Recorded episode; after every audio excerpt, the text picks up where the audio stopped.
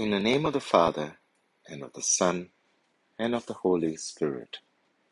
Cleanse my heart and my lips, Almighty God, that I may proclaim your gospel worthily. The Lord be with you.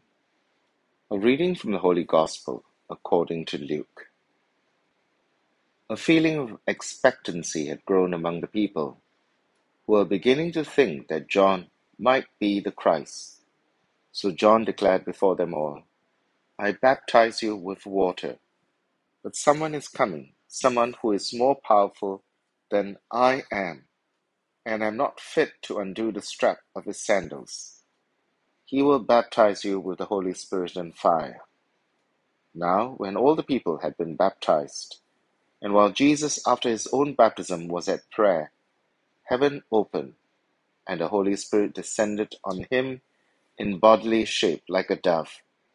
And a voice came from heaven You are my Son, beloved. My favor rests on you. The Gospel of the Lord.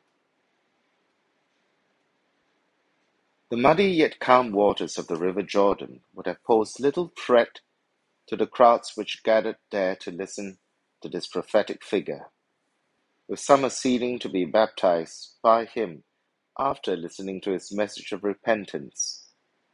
The contrast of this rustic scene dominated by water with what many experienced a few weeks ago is stark. A week before Christmas, torrential downpours resulted in unprecedented floods, leaving a massive trail of destruction over 70,000 persons displaced and casualties. The flood did not just destroy the personal belongings of the victims and deprive them of their homes and livelihood, but also cut them off from basic necessities like food and electricity, and ironically, a clean supply of water. Water is arguably the most important natural resource in the entire world. All life depends on it. On the other hand, water may be a terrifying, life-changing force when it comes in the form of hurricanes, floods, or tsunamis. Because of its universal nature, it is not surprising that water plays a central role in the Bible as well. The story of creation in the book of Genesis is preceded by an editorial note on how the pre creation cosmos was covered by a watery chaos. One of God's primary works in creation was to set boundaries and limit the destructive power of water. It is not surprising that man's rebellion against God's authority by sinning would be reflected in the great deluge that would destroy the entire world. The floods are just a natural outcome of man seeking to go beyond the limits and boundaries set by God. In contrast to this chaotic and destructive side of water, the book of Exodus gives us that foundational story of the liberation of the Hebrews from slavery in Egypt when they crossed the Red Sea. The waters, although proving destructive to the Egyptians, also served to be the instrument of salvation for those favored by God as they embarked on their journey to freedom and a new-found covenantal identity with God. The juxtaposition of these two experiences of water reminds us that water can be both life-giving and destructive, and there is no better place to find these two elements together than in the sacrament of baptism. This was excellently expounded by Pope Emeritus Benedict XVI in the first volume of his monumental work, Jesus of Nazareth. On the one hand, immersion into the waters is a symbol of death, which recalls the death symbolism of the annihilating, destructive power of the ocean flood. The ancient mind perceived the ocean as a permanent threat to the cosmos, to the earth. It was the primeval flood that might submerge all life. But the flowing waters of the river are above all a symbol of life. Just like water can be both life giving and death dealing, baptism has a similar effect on us. It kills original sin, and it gives us new life life of being adopted sons and daughters of God. But here also lies the problem with Christ seeking baptism. If Christ is truly sinless, if he is the Son of God, he is in no need of baptism because he has no need for repentance nor adoption. But the Lord chose to submit himself to John's baptism as an expression of his fundamental submission to the will of the Father and his complete identification with sinners. By submersion in the waters of Jordan, our Lord publicly associated himself with those who need repentance and forgiveness, although he has no need of it in actuality. He is already embracing the enormous weight of humanity's sinfulness, just as he will do again in a definitive and final way on the cross.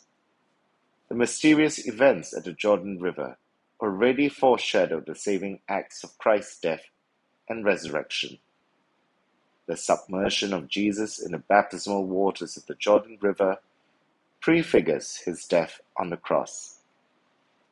Pope Benedict notes that the icons of the Eastern Church visualize this intrinsic connection between the baptism of the Lord and the Paschal mystery by depicting the waters of Jordan as a liquid tomb having the form of a dark cavern, which is in turn the iconographic sign of Hades, the underworld or hell. Just as the Lord descends into the swirling waters of death at his baptism, he goes down to the netherworld after his crucifixion to rescue the souls of lost humanity. In this downward descent, this complete identification of sinners, we grasp the radical humility of our Lord Jesus Christ. He is the one who empties himself, not clinging to his equality with God, but becoming a slave for the sake of our salvation. God could have saved us in any manner that he chose, but he seems to embrace the most difficult and arduous way, the path of incarnation and accompaniment to the cross. Christianity is the only world religion that believes the omnipotent and mischievous God humbled himself to become one of his own creatures, embracing the fullness of our humanity in order to redeem us from inside our own nature and condition. The Church has never gotten over the wonder of this divine condescension. We celebrate the Word made flesh not only in the glory of Christmas, but in the fullness of the liturgy, prayer, and moral life of the Christian tradition. Drawing profound parallels between the Lord's baptism and our own, we can see that just as the Lord Jesus is revealed as the beloved Son at the Jordan, so too we receive a new identity in baptism as adopted children of the Father. Jesus Christ freely shares his very nature with us through the transforming waters of baptism. At the moment of our spiritual rebirth in the font, the Father beholds us with delight, exclaiming, You are my son, you are my daughter, the beloved, my favor rests on you. Christianity, first and foremost, is about whom we have become in Christ, before it is about what we do or how we act. Just as our common baptism draws us into the very life of being sons and daughters of God, our ordination as priests draws us into the paschal experience of Christ. We too are called to experience death and new life each day. And this is what Father Dominic and I must do tomorrow. We are called to die to our attachments, to the parish we've called home these past few years, so that we may experience a rebirth in the new parishes where we will be posted this coming Monday. As you await your new pastors, I can't help but see the parallel with today's gospel passage, which began with this observation by the evangelist. A feeling of expectancy had grown among the people. As John the Baptist's ministry ends with his arrest and Christ is thrust to the fore, both of us, too, must also take our leave. As your new pastors take up responsibilities of shepherding, sanctifying, and teaching the flock that has been entrusted to them. Never forget this. the priest, the figurehead who stands in persona Christi, in the person of Christ, may change, but it is the same Christ who remains, for he is the same yesterday, today, and forever. He should be your real focus, because he is the one whom the Heavenly Father speaks these words You are my Son, the beloved, my favor rests on you. Turn to him in prayer, turn to him in hope and in trust, and you will never go astray. In the name of the Father, and of the Son, and of the Holy Spirit. Amen.